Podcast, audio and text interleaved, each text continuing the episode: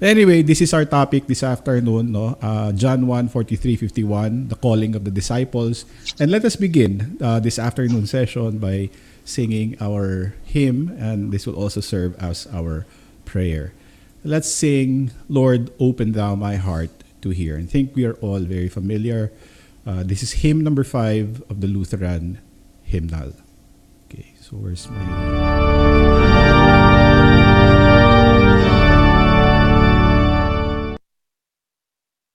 Uh, we listen to the gospel lesson, John 1 4 3, 51. The next day, Jesus decided to go to Galilee. He found Philip and said to him, Follow me. Now Philip was from Bethsaida, the city of Andrew and Peter. Philip found Nathanael and said to him, We have found him of whom Moses in the law and also the prophets wrote, Jesus of Nazareth, the son of Joseph. Nathanael said to him, Can anything good come out of Nazareth? Philip said to him, Come and see. Jesus saw Nathanael coming toward him and said of him, Behold, an Israelite indeed, in whom there is no deceit. Nathanael said to him, How do you know me? Jesus answered him, Before Philip called you, when you were under the fig tree, I saw you. Nathanael answered him, Rabbi, you are the Son of God. You are the King of Israel. Jesus answered him, Because I said to you, I saw you under the fig tree, do you believe? You will see greater things than these.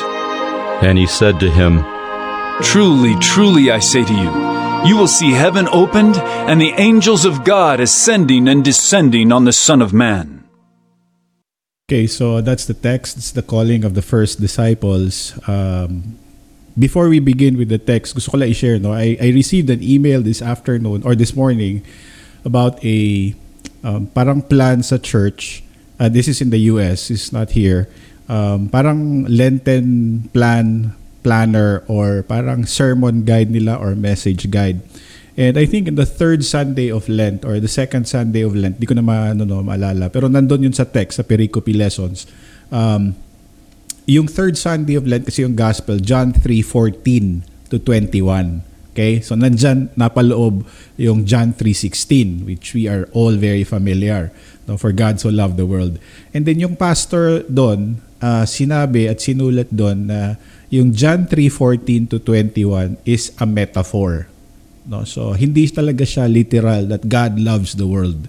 No, God loved the world that He sent His only begotten Son. So parang sa kanila, it's it's just a metaphor. No, metaphor for what? No, so yun ang tanong namin. So yung nagpadala sa akin, uh, nagtaka din siya. So he's a very uh, good friend. He's from he's an American but he's in Japan. So nagkwentuhan kami bago tayo nag-start. Sabi ko, weird na, no? But that is how the world operates nowadays. They do not look at the scriptures as the word of God. No, parang ano lang, it's a literature. So, I hope na ano, um, mabantayan niyo yung mga ganyan, no? Kasi maganda yung pagka-format ng devotional, yung sermon planning nila, ganyan, ganda, no? Yung materials maganda, pero metaphor ang John 3:16. So, bantayan niyo 'yan. And that is the reason why uh, kahit medyo mabigat ang ang effort, no, we continue to study, you spend time uh, dito, uh, nag-join tayo. We, we study the Word of God. Why? Because your faith uh, needs to cling on something. No? Especially sa panahon natin ngayon na uh, napakadaming problema, uh, the world is in chaos, uh, America has its problems, uh, we are still on, uh, on a pandemic mode, uh, may mga bagong strain ng, uh, ng virus, COVID-2, COVID-3, no, may mga pangalan pa. Uh, ngayon sa Pilipinas may kamuning version na. So, uh, our faith needs to cling on something. Okay? Without something to cling on, faith can die. And this faith is also given. And that is why we study the Word of God. And I encourage you, no, hindi lamang dito sa ano uh, sa ating session sa Coram Deo, but you know, kahit sino, kahit saan, um, you read your Bible, you listen to the Word of God, because that is the only way that our faith can be strengthened uh, during these difficult times. No? And So let's discuss now our text. That's John 1, 35, uh, 51. Actually, yung, uh, yung nadinig natin kanina, ano lang yon uh, John 1, 43 to 51. Pero the whole context, the calling of the first disciples begins on verse 35. Okay? So, usually pag second Sunday after Epiphany, it's always the calling of the disciples. First Sunday is always, is always, ha? uh, the baptism of Jesus.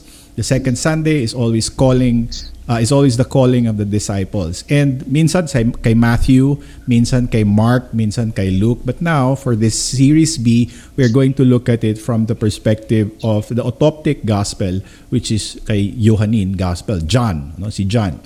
Uh, the synoptics, mas popular siya, especially kay Matthew, no? Yung the calling of the first disciples. To any, to any of you, sa Matthew, yun ang, yun ang popular eh no? Sa Matthew, 'di ba, yung the Sea of Galilee, nandun sila uh, Peter and sino ang kapatid ni Peter? Si Andrew, no? They were fishermen. And nandun sila sa lake, they were call uh, they were fishers, uh, uh, fishers. They were fishermen. No? They were fishing and then sinabi ni Jesus, "Come follow me, I will make you fishers of men." So that's the Matthew version. Okay, that's the Matthew account. Kay Mark naman, uh, diretso. No? When Jesus started his ministry, pinangalanan na lamang kaagad immediately yung 12 disciples. Automatic na kay Mark, the Gospel of Mark.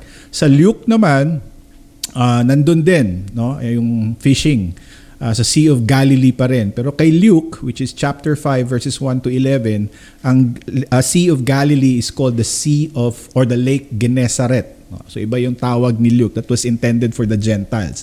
So nandun din, uh, the first uh, disciples of Jesus, si si Peter, si Andrew, si James at si John, no, yung apat na yan, yun ang unang mga tinawag na disipulo. But in the Gospel of John, sa text natin ngayon, uh, tapos ng tinawag na nandyan na kasama na si Peter, nandyan na si Andrew, uh, nandyan na si uh, John, na yung nandito. And then of course it would be assumed na nandiyan din si Andrew. Magkakapatid din sila eh no? And um, it begins with Andrew no? Si Andrew yung ano unang nakarinig ka tungkol kay Jesus. And they heard about Jesus when they were in uh, ano listening to the preaching of John the Baptist No, nung sinabi ni John the Baptist na behold, nakita niya si Jesus and then sinabi behold the lamb of God that takes away the sin of the world. That is in John 1:36. Andrew no was there. And so, uh, as a result noon, nung marinig niya yung sinabi ni John the Baptist, he began to follow Jesus. No? And of course, si Andrew, kapatid niya si, sino? Si, si Peter. Okay? Uh, so two of his disciples then decided to follow Jesus. And meron pang isa, uh, si, si John, hindi pinangalanan. By the way, the Apostle John, in his gospel, hindi niya pinapangalanan yung sarili niya. Okay? So, either sasabihin niya, the unnamed disciple, or sasabihin niya, the disciple whom Jesus loved. Okay, may special siyang title. So that is John in his gospel. And uh, of course, um, si, si Andrew, alam natin na yun yung sikat siya because he's the one that led the boy um, to Jesus. Yung nagdala ng loaves of bread, if you remember in John 6, na pag-usapan natin to last year. And also, hindi lang yan, but he's also the one that brings his brother Peter. Oh, I'm sorry. Ang brother ni Andrew, of course, is Peter. No? Did I say John? No, si James ang kapatid ni John. Ang kapatid ni Andrew, si Peter. So, ang, ang magkapatid is Andrew and Peter and then James and John. Okay? So, siya din ang nagdala kay Peter. Ah, kay, kay Jesus, uh, kay Peter. Okay? So, and then nandyan si Peter. So, you are, of course, popular si Peter. Kilalang kilala natin. Siya yung sinabihan ni Jesus na, You are Simon, the son of Jonah, and you shall be called Cephas, no, rock. Uh, we know Peter is very impulsive. Uh, we know Peter because yung tungkol sa manok na nag, ano, uh, tumilak three times. No, binitray niya si Jesus Uh, we know Peter from the time na naglakad siya sa tubig, natakot siya, and then he he sank. And so Peter is ano easy to remember, okay? But then there is another one. Uh, may isa pang dito sa text natin, meron pang isang uh, disciple, ang pangalan niya si Philip. Okay? So si Philip, sinabihan siya ni Jesus, "Follow me." Okay? And uh, after that, sumunod siya kay Jesus and in-invite din niya si Nathaniel. Okay? Philip invites Nathaniel to come and see Jesus. Kasama na yan sa ating text. And I think it was Libeth last year that asked the question, sino ba kasi ito si Nathaniel? Bakit wala siya sa ibang gospel, sa synoptics? When I say synoptics, yung Matthew, Mark, and Luke. Okay, yun ang ano gospels na synoptic, synoptic pareho, no? Si John kasi kakaiba yung writing style niya kaya ang tawag diyan is autoptic. Uh, the, the separate siya pero gospels pa rin. Kay John, in the Gospel of John, Nathaniel ang tawag. No? At dalawang beses lang yan nakita si Nathaniel. Dito sa text natin, John 1, and then babalik na lang siya sa John 21. Okay? Pero sa ibang gospel, wala yan si Nathaniel. Matthew, Mark, and Luke. And um, um, explanation dito is, ang, ang, ang pangalan niya sa ibang gospel is Bartholomew. Si Bartolome. No? And ang explanation dyan, uh, bakit wala siya is, well, uh, sinabi nila Bar, son of, son of Ptolemy. So, Bartolome. Pero Nathaniel din ang pangalan niya. Okay? So interchangeable 'yan. So if you see Nathaniel, that's Bartolome. So si Bartholomew. Yun ba yung tanong mo noon last year, Beth? Just ano, thumbs up lang. Yeah, okay. So I hope na explain na 'yan ano. Uh, so eto na 'yon. Uh, sinabihan ni Jesus si Philip, "Come follow me." And you know, ang makikita natin dito is si Philip, anong ginawa niya? Tinawag din niya si Nathaniel. And this is important important here. Why? Because this is witnessing, no? Uh, nagsimula ang lahat kay Jesus. Okay?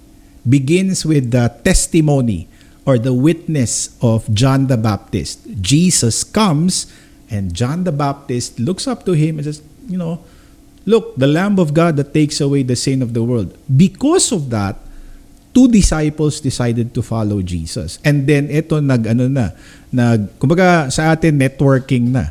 No, nag-share yung isa, nag-share na naman yung isa. So yan ang nangyayari dito, no? So um, that is why it's very important uh, makita natin yung connections, yung relationships nila because of course si Andrew, kapatid niya si Peter, tinawag niya. Si James naman, uh, wala man dito sa text natin but it is given in other uh, the, uh, other gospel uh, accounts no na nandyan sila. Kaya nga ang ang pinaka close na disciples is yung uh, sila Andrew, Peter, James and John. Actually si Peter, James and John talaga ang pinaka close no and when you look at this these disciples of Jesus uh, they were simple men.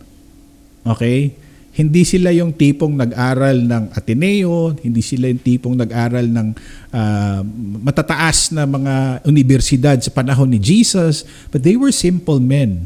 They were not influential. Um, sinabi ni Jesus, you know, I will make you fishers of men in Matthew 4. Because they were fishermen. No? Mga simpleng mga tao lamang. And makita natin dito that the calling of the first disciples, uh, the, the people that whom Jesus calls are not extraordinary, super intelligent, uh, bright, or influential people, but they are just ordinary people. But Jesus will use them to change the world. Okay, so ano bang significance nito? Well, consistent ito sa tema. The first shall be last, no, the last shall be first, Uh, the greatest in the kingdom of God are those that are weak, uh, those uh, lowly, no, yung mga bata, yung yung inaakala nating hindi pwedeng gamitin, ayun ang ginagawang instrumento ng Diyos, no? The foolishness of the world Uh, yun ang, kumbaga, the theme that is consistent in how God operates in this world. No? And sa atin, when I remember my time as a pastor, as a parish pastor, um, I remember pag kakausapin mo yung isang membro, pwede ka bang mag-volunteer dito? Pwede ka bang ganito, ganito? A lot of times, we are, you know, like, we are hesitant to commit because takot tayo. Baka hindi ko kaya, hindi ko alam, hindi ko alam yung gagawin. But then, when we look at the people that Jesus first called, no, they should hearten us or give us encouragement because when we look at them, um, they were fishermen, they were plain men, ordinary. They had their, well, probably their strengths were in fishing. Uh, they were not very good in public speaking. They were not very good in articulating their faith or talking about theology. No? So, but when we look also, you know, move past this and look forward, we can see how these 12 disciples of Jesus, well, 11 kasi nawala si Judas, uh, also baga, rocked the world, no? uh, bringing the gospel into the world. No? So, sa atin din, uh, especially sa, sa mga buhay ninyo, wherever you may be, no, in whatever vocation uh, you are in, no, kung anong trabaho nyo, God can also call you. You, you. you may not have studied theology, you may not know all the things about uh, the persona Christi or uh, the, the theology of sanctification and justification, but you know that Jesus is the one that has called you and placed you in your station in life now. No? And God can uh, often accomplish great things with with you know simple men. So gusto ko lang ipalabas kaagad yan because a lot of times people are afraid to talk about Jesus or sasabihin na hindi ko alam yan. No, just just tell them about Jesus. Tell them uh, how he has comforted you, how he has saved you, how he has given you peace uh, in the forgiveness of your sins. So, yun ang emphasis ng text natin ngayon. Okay?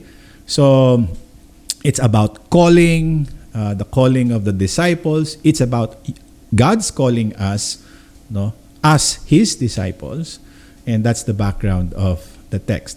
So now, uh, let us look at the first three um, verses of the text so that we can study it more.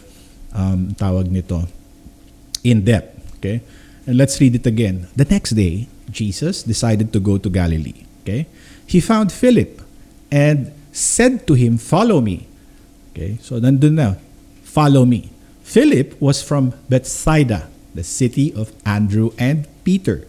And Philip found Nathanael and said to him, We have found him of whom Moses in the law and also the prophets wrote, Jesus of Nazareth, the son of Joseph. So after sa Jordan River, after sila sa John the Baptist na nag-meet sila doon, in verse 43, nag-transition na yung the Gospel of John. Okay? If you read this kasi biglang bigla kasing may transition eh, hindi mo napapansin.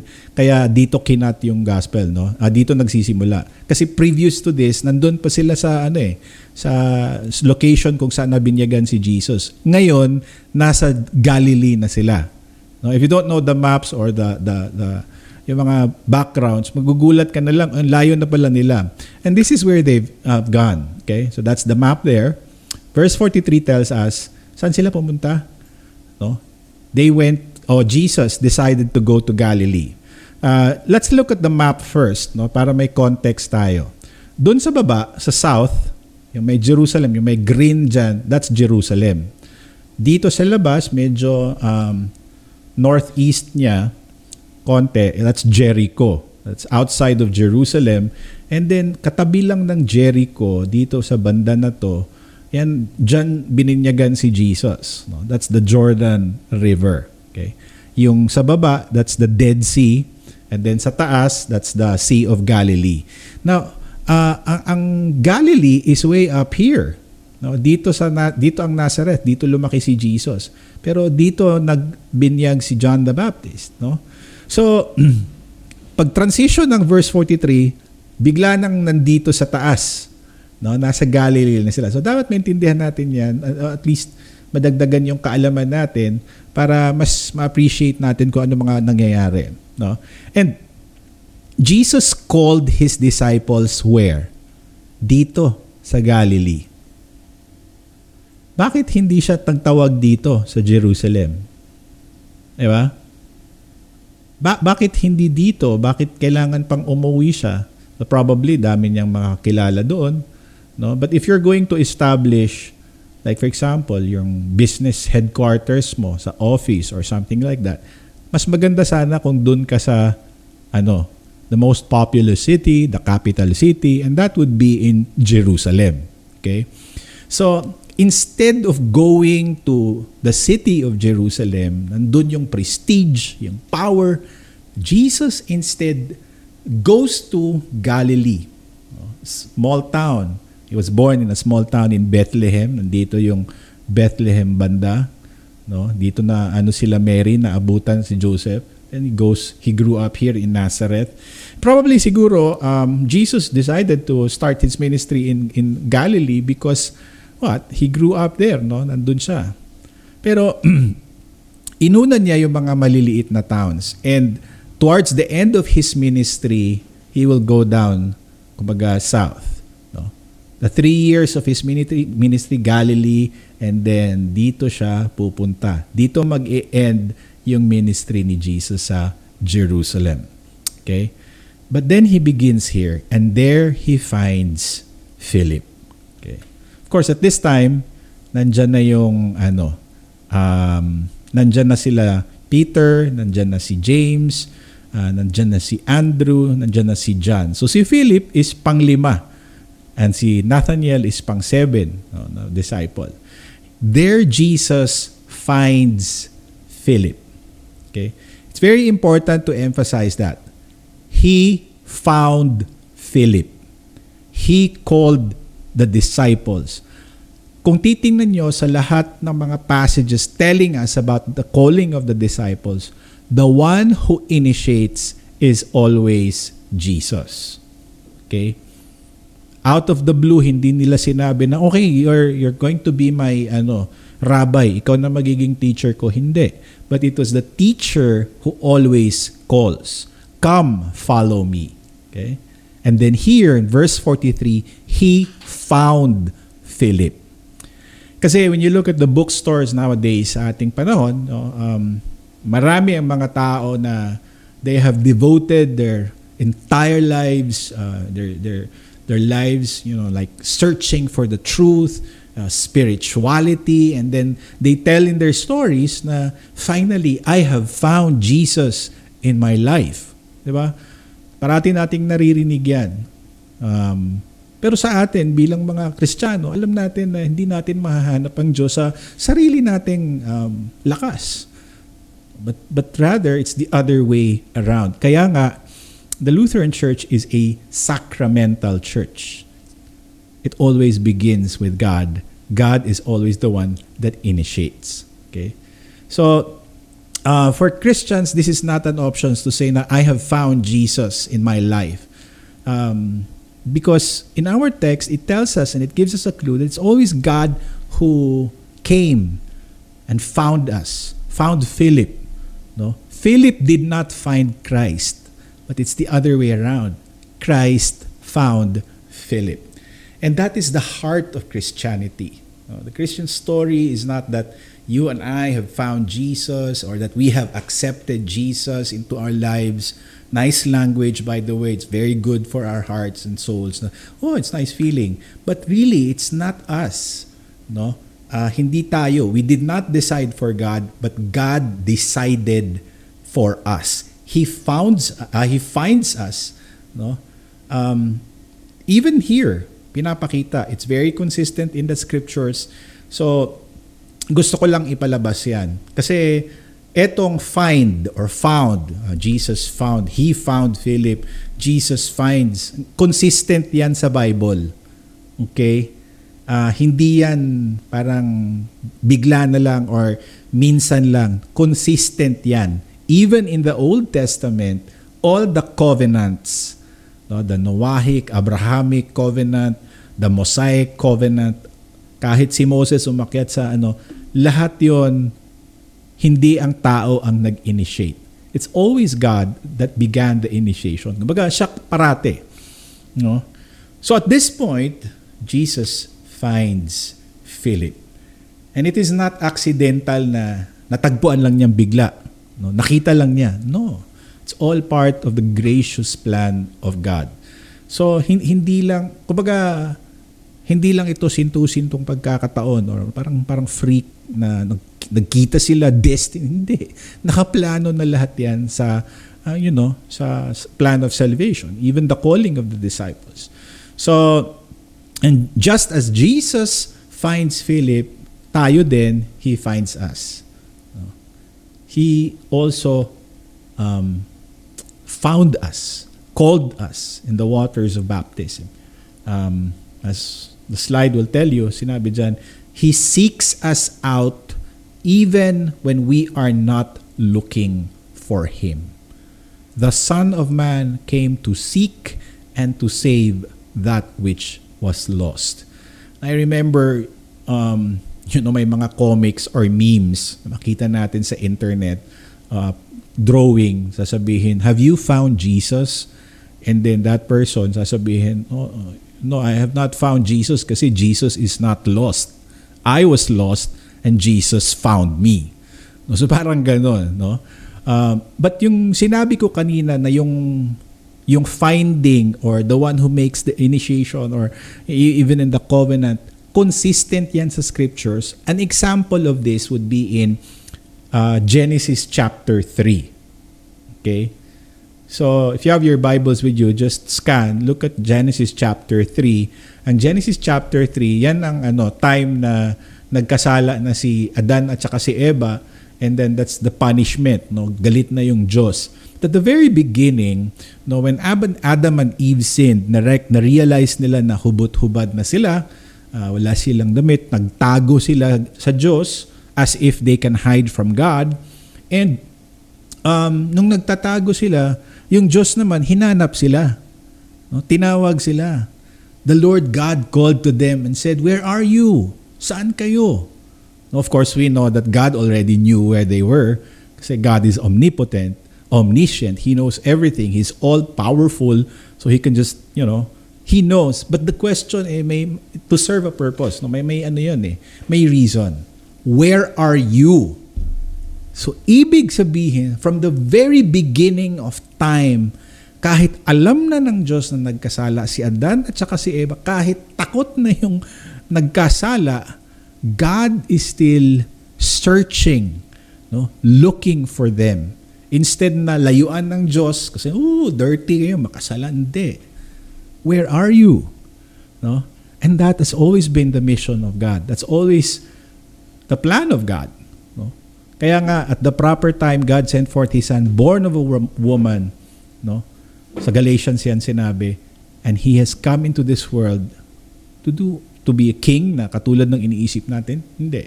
The Son of Man came, became flesh to seek and to save that which is lost. Okay? So, uh, and even in ano pala si San Pablo in Ephesians 14, no? uh, He chose us in Him before the creation of the world. That's, I forgot where it is, but it's in chapter 1, Ephesians. He chose us in Him even before the creation of the world. Um, that's in theology, you would go into predestination um, there. No? Pero ang point lang dyan is, bago pa manala, kasi omniscient ang Diyos, makapangyarihan siya. He has already uh, called us or has known us even before time began. And why is this important? Bakit mahalaga ito? Well, it is important for us now because yung kung malaman natin the knowledge that you know to know about these things, the knowledge that God has sought us out rather than tayo ang nagsusumikap na mapalapit sa Diyos or inaccept natin siya, it's very important na tama yung understanding natin to keep us humble before God. No? To, to, to place us, uh, to put us in the proper place where we stand before God. We did not find God. but God came down from heaven and seeks us out. There is nothing in us that we can say, "Oh, I can, I can, in my own strength, go after God and hey, God, you know, I'm me. I'll, accept you." No, it's the other way around. So even our faith, when you say Jesus is my Lord, uh, is is not your own decision. No? Nobody can say Jesus is Lord except the Holy, uh, except through the help of the Holy Spirit. That's what Paul says. And so, therefore, even a child can have faith. No? And a child's faith in infancy is not his decision, is not based on his decision to accept Jesus into his life, but it is the decision of God to accept this child into the kingdom of God. Kaya nga sabi sa Matthew no na um, sinabi sa Matthew, the greatest in the kingdom of God is what? Let the little children come unto me, for they are the greatest in the kingdom of God. And ang context noon sa panahon ng mga Hudyo, of course, insignificant yung mga bata. No? So, eh paano yan, pastor? Eh, Christian na ako eh. No? Ah, wala. Hindi ko natatanggapin si Jesus kasi tinanggap niya. Ganun. Ano ang gagawin ko ngayon? No? Matagal na akong Kristiyano eh. No? Tagal ko ng Kristiyano. Uh, but you know what? Matagal man o bago mang Kristiyano, madali pa, lin, ma, madali pa din tayong mawala. No? We are like sheep that easily wander away. Dali nating mawala. It's for this reason that Jesus came to guide us, to shepherd us, and to to care for us in this world. Now, the world that we live in is, you know, is dying because nothing is permanent sa sa end of the world, sa katapusan, kita-kita tayo ulit and you know, sasabihin ko sa inyo, o di ba sinabi ko matatapos din ang mundo. So it's better to prepare for the next, you know, for the life to come rather than linger on and hope for the best in this world. Kasi ano eh, wala, ganun talaga ang mangyayari. There will always be pain, there will always be um, maraming suffering talaga dito sa mundo. And that's the reason why Jesus came. That's Christmas. And Epiphany tells us that He came and sought us out. And meron pang ang kanta si San Pablo, no? Yung sinabi niya, Chief of sinners though I be. Alam niyo yun? And uh, that's a Lenten hymn. But there's a phrase there. There's a line. I don't know kung ano na yung verse na yon, but it says, Love that found me, wondrous thought, found me when I sought him not. No? Love that found me, wondrous thought, found me when I sought him not. So Jesus finds us. It is his love um, that finds us. And not only does Jesus find us, but he calls us, makes us a part of his family. And that's what happened here with Philip. Hindi lang siya tinawag para maging disciple. Hindi lang siya binigyan ng trabaho. Okay? So, at once, Jesus finds Philip, anong sinabi niya? A single command. O, ano yung sinabi? Follow me. And last year, we have already discussed the word or the phrase, follow me. Ang Greek niya is akuluthe moi. Akuluthe, o akulutheo, um, it's the standard uh, form, no, yun ang standard na ginagamit ni Jesus para tawagin yung mga disciples niya. That's the call to discipleship. Come follow me, the Savior spake. Di ba? May hymn din tayo ngayon. So follow me. Follow in the footsteps that I have taken. But last year, we also knew or learned the meaning of the word follow me. Hindi lang yun na, okay, let Jesus be your example. Hindi. Hindi lang yun. Oh, Jesus can be our example.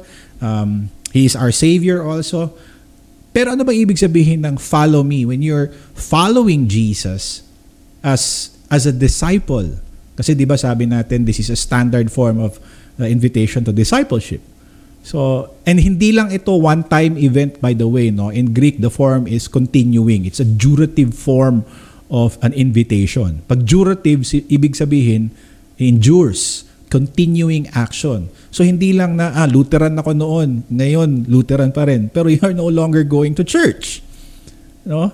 Or Christian ako noon, nabinyagan ako, pero hindi consistent. So the call to discipleship is a continuing call. Do you understand?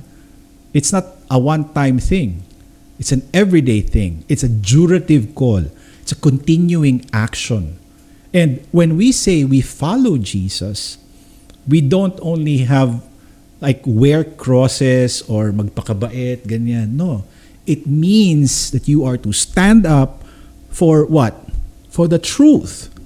And if Jesus was crucified and yung mga disciples niya, the apostles were also persecuted, then that also, you know, might happen with us, uh, to us, I mean.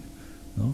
So that comes with the package hindi lang yung follow me. Oh, ginawa ko na yan noon.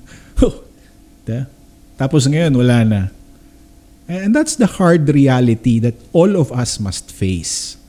You and I, kahit ako, kahit sino, you cannot say, oh, I'm a Christian, and then hindi naman pala, ano, sa, sa action, sa pananalita, you know, and it's, it's, it's always that. You cannot stand up for the truth. Uh, eventually, at the end, no, you, you have to stand up for your faith. You have to stand up for Jesus. And sometimes standing up for Jesus can be hard. You know, mahirap. So, follow me. The call to discipleship. And ang disciples, discipleship or ang disciple, yung Greek word dito is matetes. Hindi lang yon learner. Hindi lang yon uh, parang nag-aaral ka ng mathematics or English language na you memorize these things, you, you memorize concepts. No. A disciple means one who follows the master's teaching. Okay. Live it. You live the teaching that you have learned. Okay. So, sa buhay natin, um, so that's why we become imitators of Christ in terms of our self-sacrifice, in terms of turning the other cheek, in terms of forgiveness, and it's very hard. No, we are called to be imitators of Christ. No, akuluthoi moi, to follow in the path of the cross, to suffer. Kaya nga nasabi ni Dietrich Bonhoeffer, uh, Dietrich Bonhoeffer by the way is a German Lutheran And during Nazi Germany, he was the one who uh, resisted. Uh, ayan, isa siya sa mga nag-resist. And so because of that, he was scorned. He was, you know, persecuted. I think he was imprisoned and then eventually uh, executed. No? Kaya nasabi niya, when Christ calls a man, he bids him come and die. And that's what Paul says. You know, if we have more time na later kung uh, pag-aralan na rin natin yung Romans, the book of Romans. Sinabi ni Paul doon, you know, we die to our sins. That's what Christianity is all about. Dying and rising again in the newness of life. Abel has to die. Christ has to raise at uh, be raised in my life. Ibig sabihin nun, yung, yung gusto ko, yung uh, ugali ko, kung sa Cebuano pa, kinaiya or whatever, no, I must die and Christ must be raised. I die and Christ be raised, uh, be raised again in the newness of life that Christ Jesus. Eh pastor, ang hirap naman nun. Oh, mahirap talaga. Kaya nga, every day, we die to sin and we rise again in the newness of life. No? And while we are in this world, I'm not going to demand perfection uh, from you kasi ang Diyos nga, hindi. Dinidemand niya ng perfection. Uh, the Father demands perfection from His Son, Jesus. Uh, we can never be perfect in this world. No. And that is why there is forgiveness. That's that's the gift of being a Christian, to be forgiven. No? And so it's not easy to be a disciple for Christ. It's, it's always a cycle yeah, I promise Lord, and then kinabukasan, nagkakasalan ulit, and then forgiveness, and then I promise, and that's it. And that is why the church is open for people like you and for me. You don't go to church because you want to please God, can never please God. We go to church, we hear His word because we need it. We need to hear the words, Your sins are forgiven.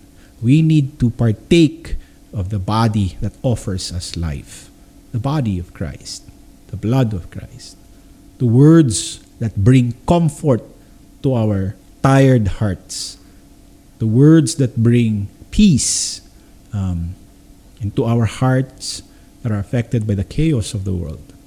No? So, ga- ganun ang ibig sabihin ng discipleship. Hindi lang yung 12 steps to becoming a mature Christian. Can never do that. Just buy a book. Look it up in National Bookstore. Daming ganyan. You, at the end of the day, when you think na kompleto mo yung steps and you become proud of yourselves, bagsak ka na naman. Babalik ulit. No? So that's that's the struggle. The things that we do do not want to do, yun ang ginagawa natin. And then on top of that, um, when we live up uh, or we live our lives as Christians, we stand up for the truth, we get persecuted. People will not like us because um, spoke about the truth. So, ano bang mahalaga para sa atin bilang mga Kristiyano? Mahalaga ba itong salita ng Diyos? Mahalaga ba ang opinion ng tao? No? Salita ng Diyos o salita ng tao? The promise of God or the promise of this world? No? So, alin ang mas mahalaga? Buhay dito o buhay sa langit? That is the question. That is the ultimate question. Hindi na ako magpaligoy-ligoy. That is what is very important in our life. No? Ang hirap maging Kristiyano because sometimes uh, isa nating paa nasa mundo. We love the values of the world. We love to live in the ways of the world. But we also want to have heaven. You also want to, you cannot have both. No? The values of the world are contrary to the values or the things of God. No? But when we are called to follow, yeah, that's the call of God. Salamat nga tayo, we have been given that call. The call to follow Him as children of God. Hindi nga lang servants, but we are children of God. And sometimes, sutil tayo ng mga anak. No? Uh, sutil. Um, ganon. But yeah, prodigal son. Doesn't matter. Uh, for God, what He values most is the relationship that He has with His Son. No? Son Jesus, and by extension, sa atin din. Because of Jesus, we have that with the Father in heaven. No? So, pasalamat tayo. So, yun ang sinasabi dito, follow me, learn from me, no? but also grow in your knowledge and in your faith. And so, the Christian life, the discipleship is is not a 12-step program. It is not something that you accomplish with a certificate, um, but it's a lifelong thing. It's a lifelong journey of faith. And like I said in the very beginning, faith needs something to cling on. Okay? Kailangan niya, parang grappling hook. Lalaro ako ng isang uh, baril-barilan na game sa computer. Kailangan may grappling hook, may power siya na parang makaakyat. So kailangan din yung faith mo, dapat may ang ma-anchoran siya. Dapat siya may ma uh, yeah, it has, it has to have something to um, to get hooked on. And that is the word of God. So faith, that is the object. No? Follow me, sabi ni Jesus. And he is speaking to us today also. Follow me. You follow me. Okay, but pero anong re- reply ni ni Philip sa text natin? By the way, taga saan pala to si Philip? Bago tayo mag ano. Punta muna tayo. Taga saan si Philip? Di siya taga ano. Taga saan siya? Now Philip was from Bethsaida, the city of Andrew and Peter. And Bethsaida, do you know what Bethsaida means? Bethlehem, you already know. Alam niyo yung Bethlehem? Bethlehem is the house of bread. Bethsaida is the house of fish. So, connections here. Kita nyo? House of fish, fishers of men. They were fishermen. And then Jesus caused them to become fishers of men. Okay? So, nakakatuwa lang tingnan. But here, it continues, uh, next verse, Philip found Nathanael and said to him, We have found him. Nandiyan na naman. We have found him whom Moses, uh, we have found him of whom Moses in the law and also the prophets wrote Jesus of Nazareth, the son of Joseph. O pastor, si ano naman, sinabi niya kay Nathaniel, siya, sila ang nakakita kay Jesus. We have found him. Pero actually, sino nakakita sa kanila? Kay Philip at sa kay Andrew, kay John. It was Jesus. 'Di ba minsan yung bata, you know, uh, minsan akala ng bata siya ang nakakita o siya ang gumawa ng something, di ba? When in fact, yung parents niya or uh, ang gumawa ng isang bagay, pero akala ng bata siya ang gumagawa. No? It's actually not, parents niya. Or pumunta siya sa isang lugar, sasabihin niya, oh, pumunta ako doon. Ako lang. Pero actually, sumakay siya sa sasakyan, no, nag-drive ng tatay niya. So, hindi talaga siya ang pumunta. So, ganun lang din dito. You know? Pero ang nakakita kay Nathaniel, of course, si Philip. Philip found Nathaniel. So si Philip, nakita niya si Nathaniel. Pero ang sinabi niya tungkol kay Jesus, we have found him. 'Di ba? Na-notice niyo sa sa text paulit-ulit, Jesus, he found Philip. Uh, Philip found Nathaniel. We have found paulit-ulit yung verb na 'yan. So in the seminary we are taught na when you're studying the text, always look for the verbs the action words. Who finds who? Okay? But we know it's very clear that Jesus finds and calls the disciples. Okay? So, ang point dito is that just as si Andrew, he witnessed to his brother Peter, si Philip naman witnesses to Nathaniel. No? So this is what you call witnessing. Sa ating panahon ngayon, tinatawag dyan networking. Pero walang registration to. Libre lahat. And all you have to do, di ba lang ka? All you have to do is share. Okay? Kasi yan ang parating sinasabi ni Hani, which is good naman. It's a, it's a ano, but the, the thing is sharing is caring, di ba? So, we talk about Jesus, we talk about our faith, we talk about our church. Oh, pastor, ano ba naman yan? Don't like to talk about our church. Okay, then talk about Jesus. And uh, like I've said, you don't have to go to the seminary, you know, para mag be able to share Jesus.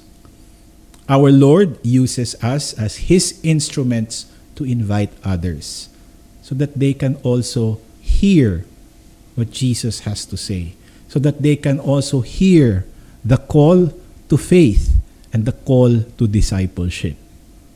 You know, can invite our families. Um, what do you do kung may product kayong gustong gusto nyo? Uh, anong gagawin nyo? Parating example ito paulit-ulit many times.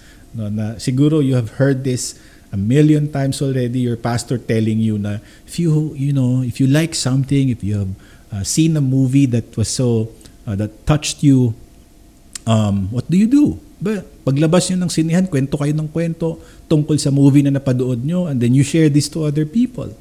And this is what happened to Philip. He simply witnessed what he saw. And sino daw itong nakita niya?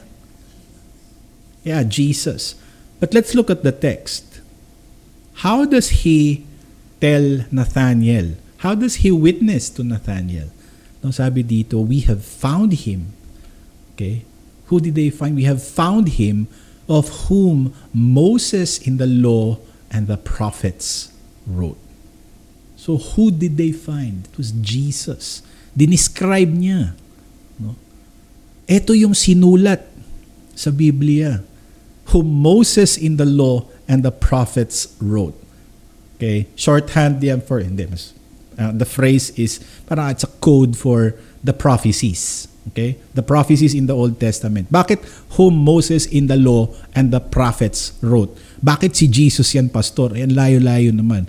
Well, yung si Moses, nagsulat ng law, Jesus is the fulfillment of the law. And the prophets wrote about the Messiah. Jesus is the Messiah that has already come. So that phrase, that clause describes Jesus. So, very specific. No? Si Philip, alam niya kung anong sinasabi niya. Alam niya kung sino itong nakita niya. Hindi lang siya basta-basta lang. No, dinescribe niya eh. Sino daw yung nakita nila? Itong taong to whom Moses in the law and the prophets wrote. Okay? It is exactly to the point yung description niya. And hindi siya nakontento, binigyan pa niya ng pangalan. And who is this? Jesus of Nazareth, the son of Joseph. Okay. Taga Nazareth. No? Anak ni Jose, the son of Joseph. Eh pastor, 'di ba anak hindi naman talaga anak si Jesus ni ni Joseph? Well, legally is ano, the son of Joseph. No? Okay, so nakita niya specific. No? The day has finally come. Kaya nga uh, hindi lang natin nakanta ito uh, sa New Year, but normally sa New Year uh, services sa church, we always sing, uh, Now are the days fulfilled, God's Son is manifested. Okay, it's manifested now. The Son of God is here. The day of waiting has finally come uh, to an end. The day has finally come. The Messiah is now in their midst. And Philip identifies Jesus. No? So makikita din natin yan sa Luke 24:27 uh, in Deuteronomy yung promises diyan uh, concerning the great mediator uh, the great prophet and that is Jesus. So this is what they were witnessing about. Okay? So, and yeah, witnessing to the light. Jesus is the light of the world. That is what we studied last week. Um, yung the true star of Bethlehem. And sa second, uh, first Sunday of Epiphany, yung baptism of Jesus, ano yung napag-aralan natin doon sa text? Um, the heavens were torn open and then what happened? Gipaila, pinadayag, pinakilala, pinakita ng Ama kung sino ito si Jesus together with the Holy Spirit. So that's the first time that the Trinity is clearly seen in the scriptures, Father, Son, and Holy Spirit. Of course, dito naman, witness to the light. We already know that Jesus is the light of the world. And John the Baptist called Jesus the Lamb of God that takes away the sin of the world. And because of the testimony, the witness of John the Baptist, Andrew and John became believers. They followed Jesus. No?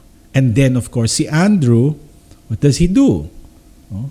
He witnesses and brings Peter, his brother.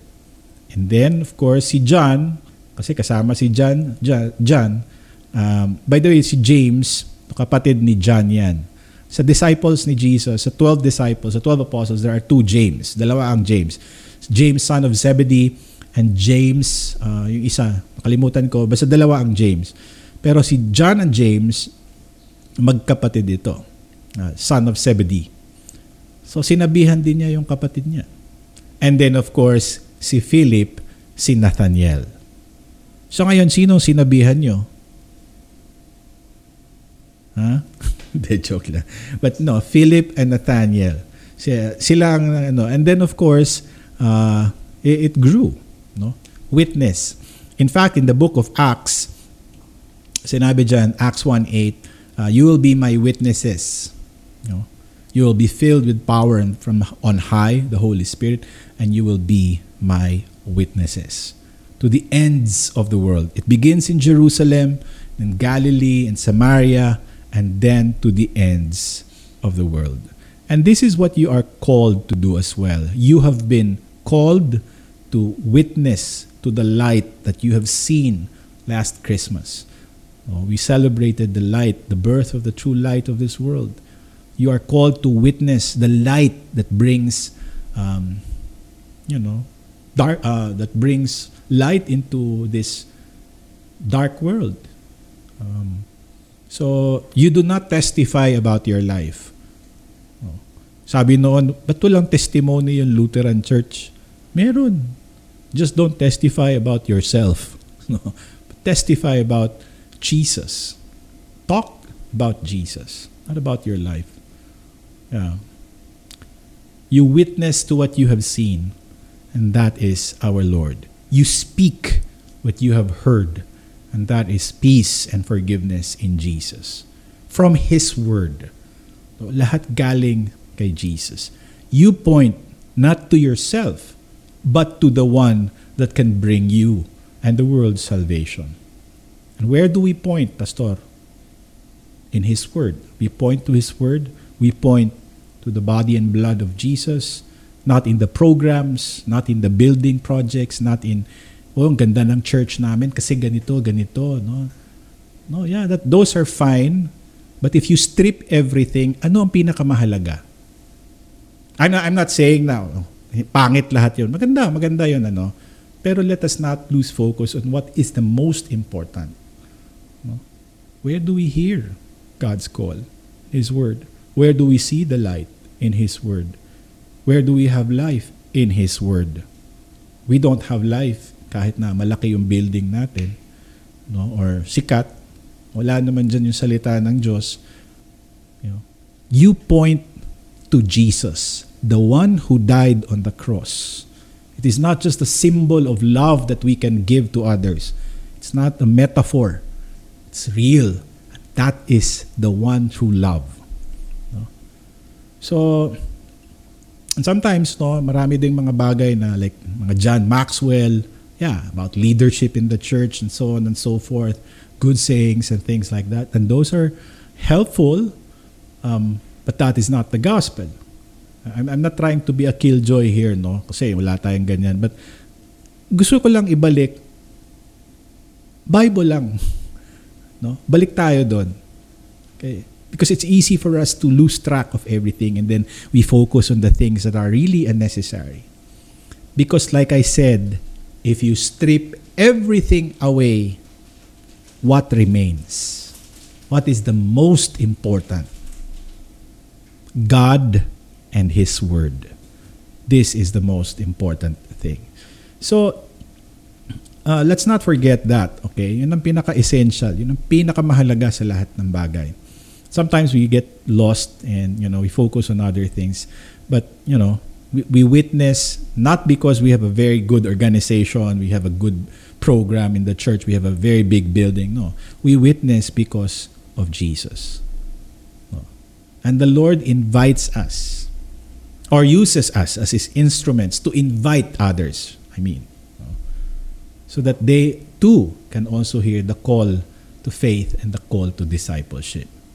So you are the Philip that will witness Jesus to others. You are the Philip that will go excitedly telling others about Jesus. You are the Philip that will say, Oh, we have found Jesus, the one whom the scriptures speak, whom Moses and the law and the prophets wrote about. He went and found someone, si Philip yun ang nangyari. Hinanap, sinabihan niya si Nathaniel. And kayo, kayo na ngayon, tayo na si Philip. Pero ang problem lang kasi pastor, ang hirap din minsan eh. Kwento tayo ng Jesus, sasabihin ka, sasabihin ka agad sa iyo, pahuli-huli ka naman. Alam mo naman, di ka makasalanan. Di ba? Parang ganun eh.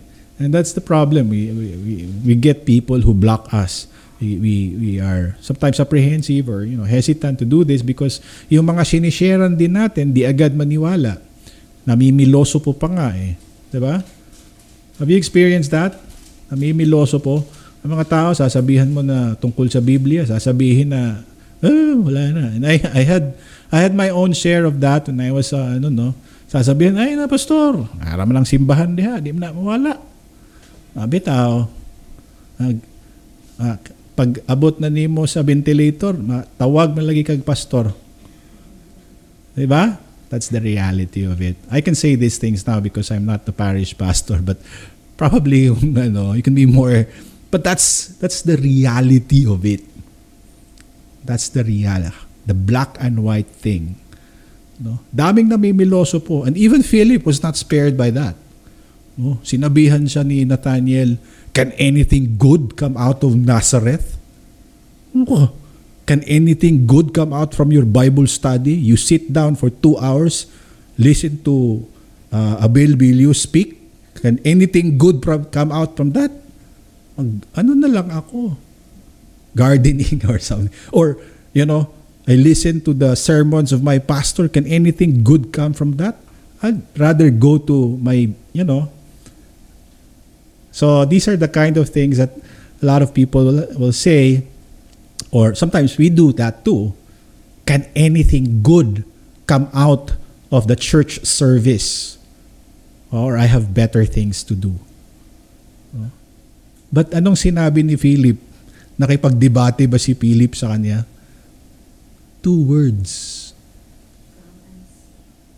Kanang magano, come and see. Yun lang ang sinabi ni Philip. No? Can anything good no?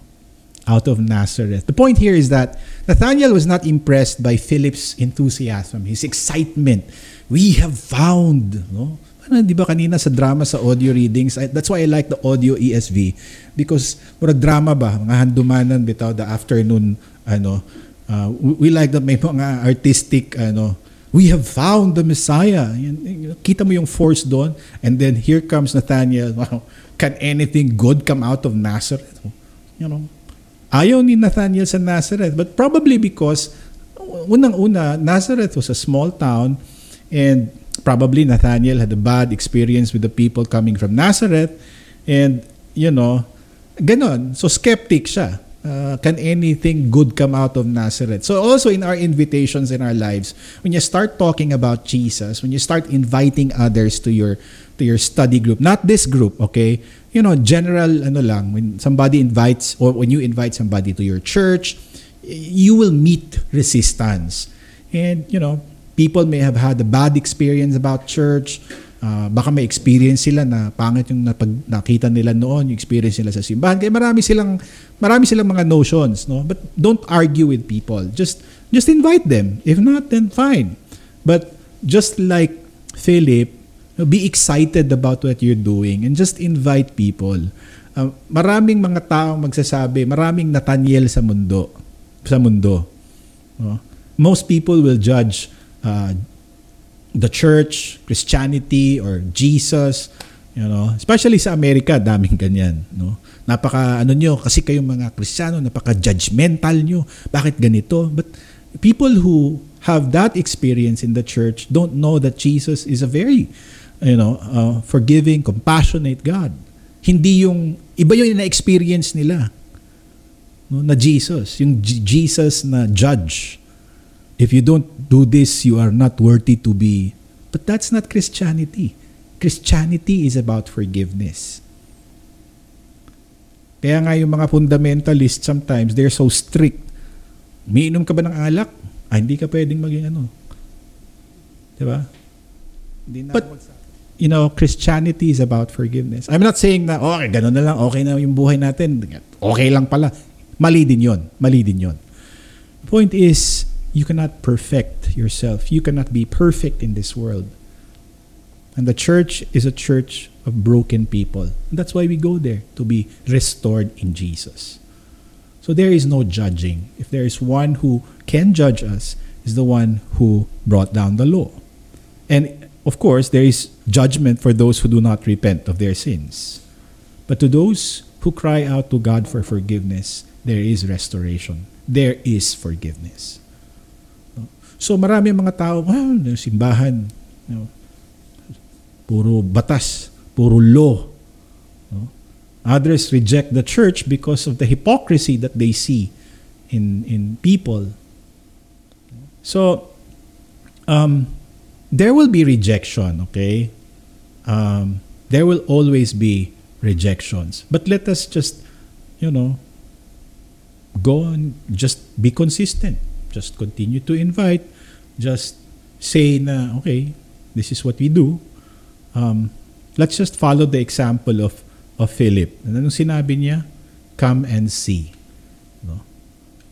Okay. B- before pala, no, tinanong, ano ba, kini-question ni, ano, kini-question ni uh, Nathaniel, ano bang meron sa Nazareth? Okay? So, tiningnan ko yung meaning sa Bible Dictionary yung word na Nazareth, no? And it's very interesting because ang, ang tanong ni Nathaniel, meron bang mabuti na uh, that will come out from Nazareth, no? Say for example, napakaliit na town yan, wala namang kahit buko pie or ano, ano bang sikat dyan sa ano? Sa Linamon may buko pie na rin. Linamon is known for that, no? Cagayan Oro is known for what? Ligan is known. Di ba may mga ganyan? Nazareth is known for nothing. Wala. But when you look at Nazareth, the Hebrew word for branch is netzer, no? which is spelled N-Z-R, same as Nazareth. And Nazareth means branch in Hebrew. And so, Jesus shall be called the righteous branch, and he shall be called a Nazarene. So, the good thing about Nazareth is that Jesus will come from Nazareth. No? And Nazareth means branch. And Jesus is the righteous branch. So hindi pa nakita ni Nathaniel yon. Kaya nga nagtanong siya, meron, bang, ano bang meron dyan sa Nazareth? No? So eto pala si Jesus. And so Philip invites him, come and see. Does not argue with Nathaniel, but instead invites him, does not argue, uh, but he, he leads Nathaniel to, to come and approach Jesus, no? Um, and this is a lesson also. Do not debate. No? If people don't like to attend, that's fine. It's okay. You know, uh, di ka magtatampo or what. Eh, that's just the way it is. That's how the world operates. Some people just don't. Okay? But at least you made the invitation. No? And dito, it was extended through Philip. So, and we can learn from Philip here. Just Tell them, come and see. Come and hear. And so, so, yun lang. Come and see. Okay? It may take many months, years, but at least gisabwag, no, the, the word is being sowed. Okay. The only way to convince Christ, uh, the only way to convince people to believe and follow Christ is what? Si Christ lang din through His Word. So, arguments, debates, hindi yan. No? But just witness and say, come and see. So, kung sa selling pa, don't hard sell. Huwag kang mangulit. One time lang. Kung ayaw, ayaw. Okay? So, see, we also have lessons here in, in sales. No? Don't hard sell the gospel. Let it just, you know, be presented there. So, what is there in your life? Ano bang meron sa inyo na nakikita ng mga tao? Do you have peace in your life? Do you have joy in despite all the the sorrow in this world? You just let people see. No? Do you have forgiveness for your con- uh, sins? Do you have a peaceful conscience? Do you have joy? Do you have hope? Meron. Kakasakit ba tayo? Of course. Uh, problema ba tayo? Yes. But we have that peace in our hearts. Hindi tayo nababaliw dahil sa mga problema natin. You know? And we witness not for you know, just the sake of para makapagdebate lang tayo. Kasi marami din ang gusto makikipagdebate. Hindi. You don't de- debate. Just let them see the change that the gospel has done in our lives. We invite people to come and see Jesus. Where? In the Word. Where? In the body and blood. That is where we invite people to see Jesus. Eh kung wala yan, paano na? You can invite them to see the nice structure, the building. No? Yeah. Wala man tayong ganyan, pero we have the Word. I remember my time in Leyte. Wala pang building, lupa yung sahig. But we have you know, the altar and where and there we have the body and blood of Christ. So, come and see. Let's go to the next. No? Sinabi, nandun na si ano, Nathaniel, nakita niya si Jesus, and uh, what happens? 47. Jesus saw Nathanael coming toward him and said of him, Behold, an Israelite indeed, in him there is no deceit. Nathanael said to him, How do you know me? Jesus answered him, Before Philip called you, when you were under the fig tree, I saw you. And Nathanael answered him, Rabbi, you are the Son of God. You are the King of Israel. Okay, very, very powerful verses, no? Uh, si Jesus tumayo, uh, nung makita na niya, um, papunta na si, pumunta din si ano, pumunta din si Nathaniel, no? kasi sinabihan ni Philip, come and see, o di pumunta siya. When Jesus saw Nathaniel coming toward him, he said to him, no? he said of him, Behold an Israelite in he, indeed there, in whom there is no deceit. Jesus takes the first action again. Hindi na naghintay si Jesus. He takes the initiative and then, Behold an Israelite in whom there is no deceit.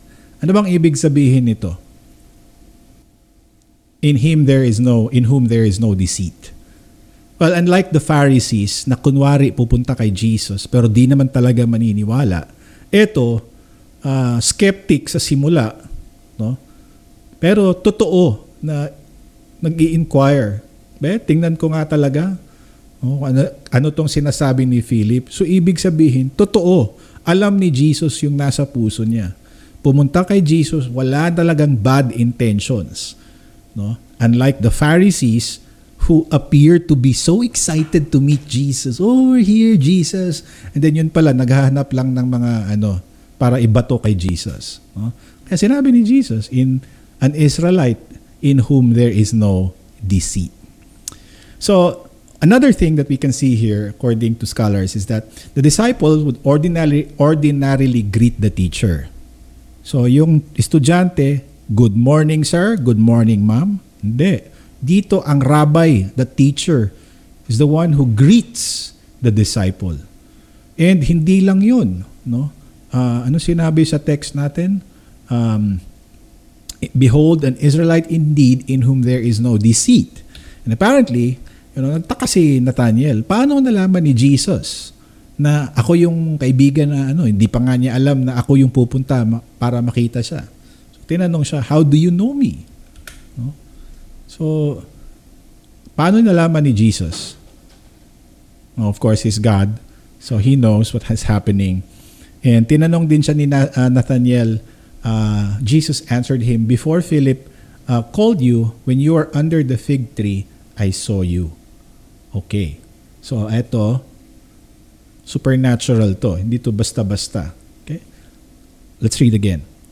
How do you know me? Sabi ni Nathaniel. And then Jesus said, bago pa man tina bago ka pa man tinawag ni Philip, before Philip called you, when you were under the fig tree, I saw you. So this is clearly supernatural knowledge. Okay? Because wala naman si Jesus doon nung, nung tinawag sa ni Nathaniel. Jesus was not around. No, he was not present. And this is similar to what happened in the Old Testament. No, again, pinapakita ni Jesus yung pagiging Messiah niya. So yung this time naman yung uh, kay Elisha. Okay, hindi Elijah, si Elisha. Sa Second Kings, merong ganyang pangyayari. When Elisha warned the kings of Israel no, regarding an impending attack. Okay? E paano nalaman ni Elisha yon? It was revealed to him by God. And so, ito yung ginagawa ni Jesus. Pinapakita niya, no? like, like the prophets of old, you know, I have this. But of course, we know that Jesus is more than just a prophet. He is the Messiah. He is the Son of God. He is the Word who has that perfect revelation of God and of the will of God. Siya ang nagbibigay ng perfect knowledge. Okay? So, because of this, ano ang reaction ngayon ni Nathaniel? Skeptic pa rin ba siya? Hindi. Ang sagot niya, Rabbi, you are the Son of God. You are the King of Israel. 360. No? Kanina, ha? Oh, meron dyan sa Nazareth. Oh, maganda ba dyan? Eh, ewan ko, baka ano. Pagdating doon, oh, naunahan pa niya lahat ng disciple. Siya pa ang pinakauna sa lahat ng disciple to confess who Jesus really is. Diba? He's the first one. In fact, here, in, in what he said, tatlong, tatlong title kaagad. Rabbi, you are the Son of God. You are the King of Israel. So, Nathaniel identifies Jesus with three additional titles. So, Rabbi, Son of God, and then a King of Israel. Okay? So, dito, kinilala niya si Jesus na Rabbi. Pero that's ordinary kasi maraming Rabbi eh. No? That's an ordinary title. Yung second, yun. No? Tumama siya doon. A messianic title, Son of God. No? So, kung hindi pa man klaro or na hindi man naintindihan ni, ni Nathaniel yung sinabi niya, no, still, God used him, his confession, to proclaim a greater truth that is already um, being around at that time. That the Son of God truly is here in the flesh. And then yung third one is yung King of Israel. Okay? It's also a messianic title. Okay? So, uh, dito pa lang makita natin na um, uh, ang transition ba, bilis, uh, um, ano, yeah, ang bilis, from being a skeptic to being a believer and then a confessor of faith. He confessed Jesus. The same way that we confess um, our creeds. Jesus is Lord. No? I believe. We confess Jesus. Hindi man ganito katulad ng sinabi ni Nathaniel, but it's still a confession. And a very interesting thing also dito sa simula ng gospel John 1, no? May ano na, title na si Jesus. There is already that confession. But also in the last chapter or at least the second to the last chapter of the Gospel of John, sino naman ang nag-confess doon? Yung skeptic din, you remember that disciple na ayaw niyang maniwala? Ay, hindi ko maka hindi ko makita yung mga ebidensya talaga na na, na, na resurrect siya or may mga butas yung kamay niya o dito sa. Sino 'yon? Si Tomas. But then nung nakita niya si Jesus, naalala niyo kung anong sinabi ni Tomas? No? My Lord and my God. So, the Gospel of John begins with this confession and also ends with that confession of Thomas. That's why the Gospel of John, ang emphasis niya talaga is Jesus, the Son of God, the divinity of Jesus. Okay? So that's but that is just an added thing no na malaman natin. But yeah, nakakatawa si Nathaniel. Paayaw-ayaw pa yun pala nag-confess din. But um, Jesus said to him, na mangha ka. You are amazed because I told you that I saw you even before Philip came to you. But, you know, I'll tell you this, sabi ni Jesus. Uh, uh, you believe. Do you believe? But you will see greater things than this. You believe because sinabi ko sa iyo ito, but you will see greater things. And he said to him, Truly, truly, I say to you, you will see heaven opened and the angels of God ascending and descending on the Son of Man. So namangha si Nathaniel and, you know, ang sinabi ni Jesus, dadagdagan ko pa yan, may makikita ka pa. What are these greater things? Dito sa tingin niyo, what are these greater things? Sabi ni Jesus, you will see greater things. Sige nga. Miracles. Okay, thank you Jen. No? Uh, ano tong mga greater things? Specifically, mga miracles. Ano ba yung mga miracles? Ito.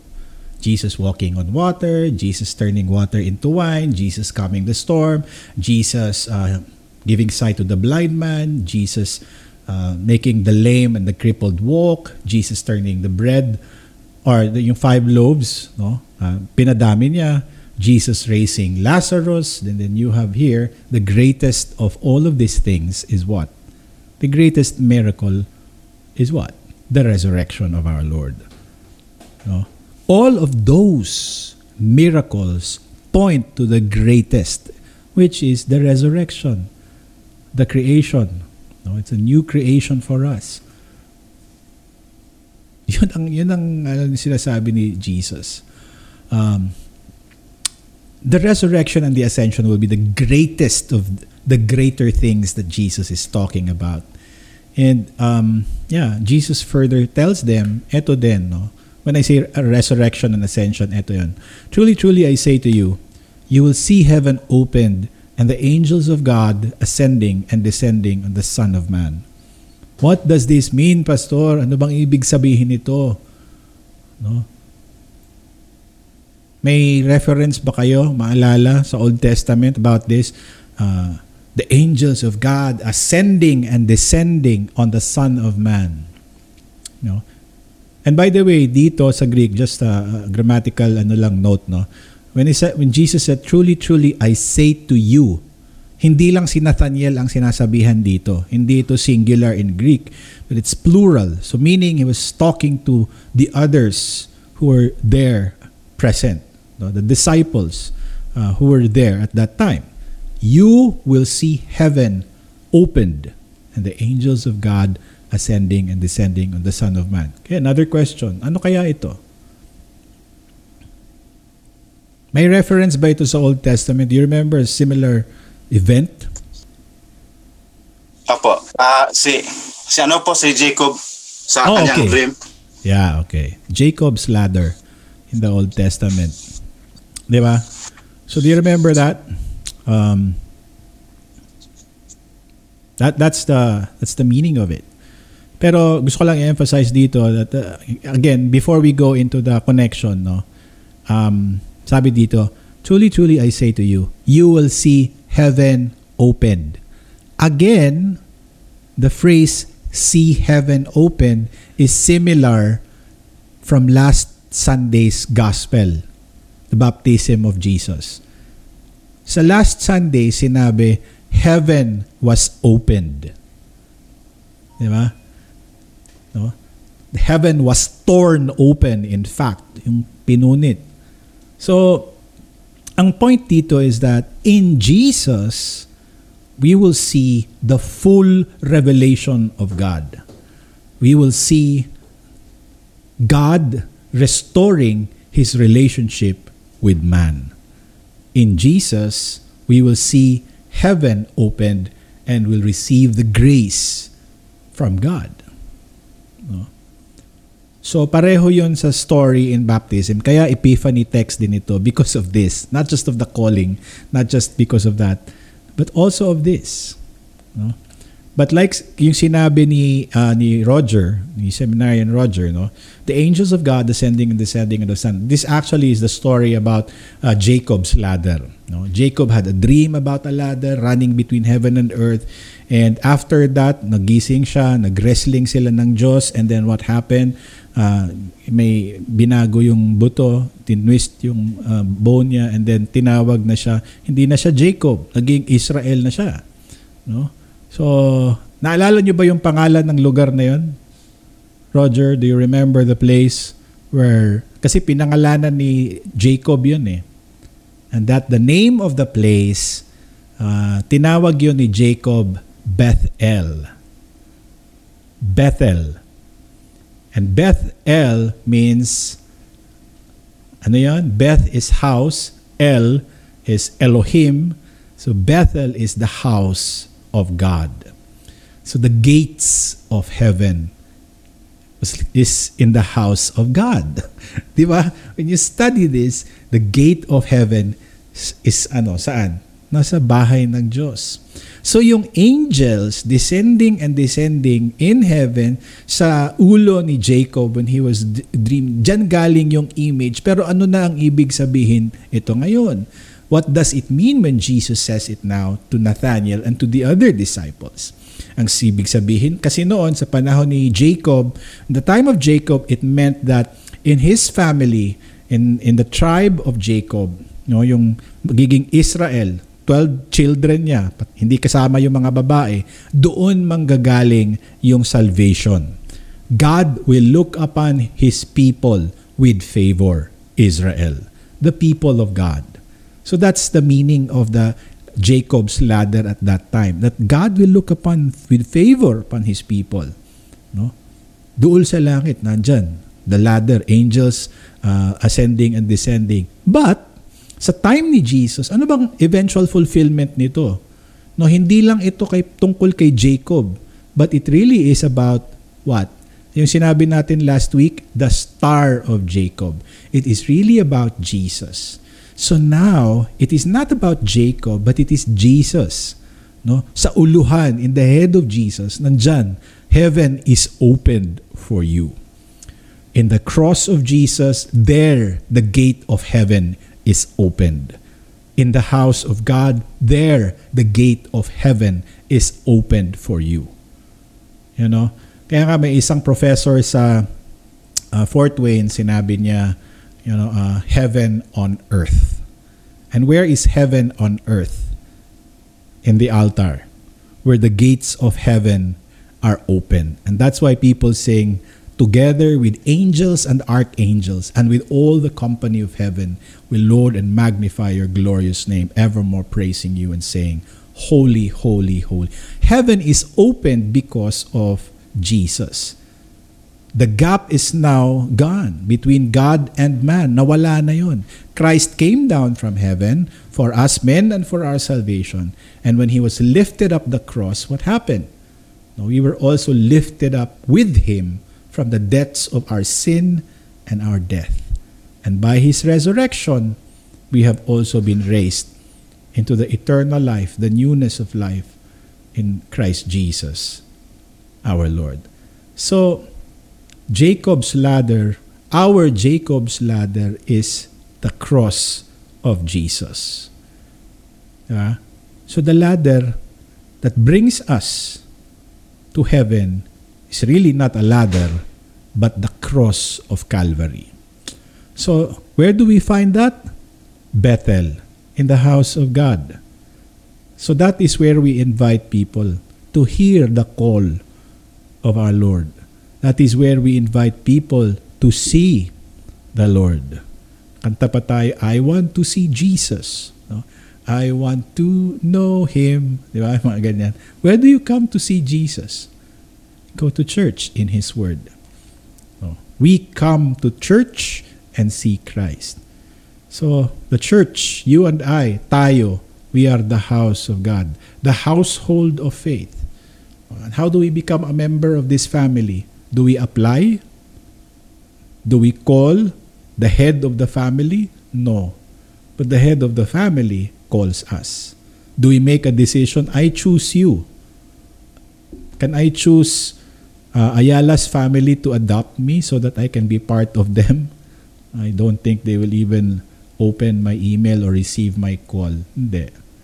No. Do we make a decision? No. It's God who makes the initiative. God calls us where? How? Again, still the same through His Word and sacrament.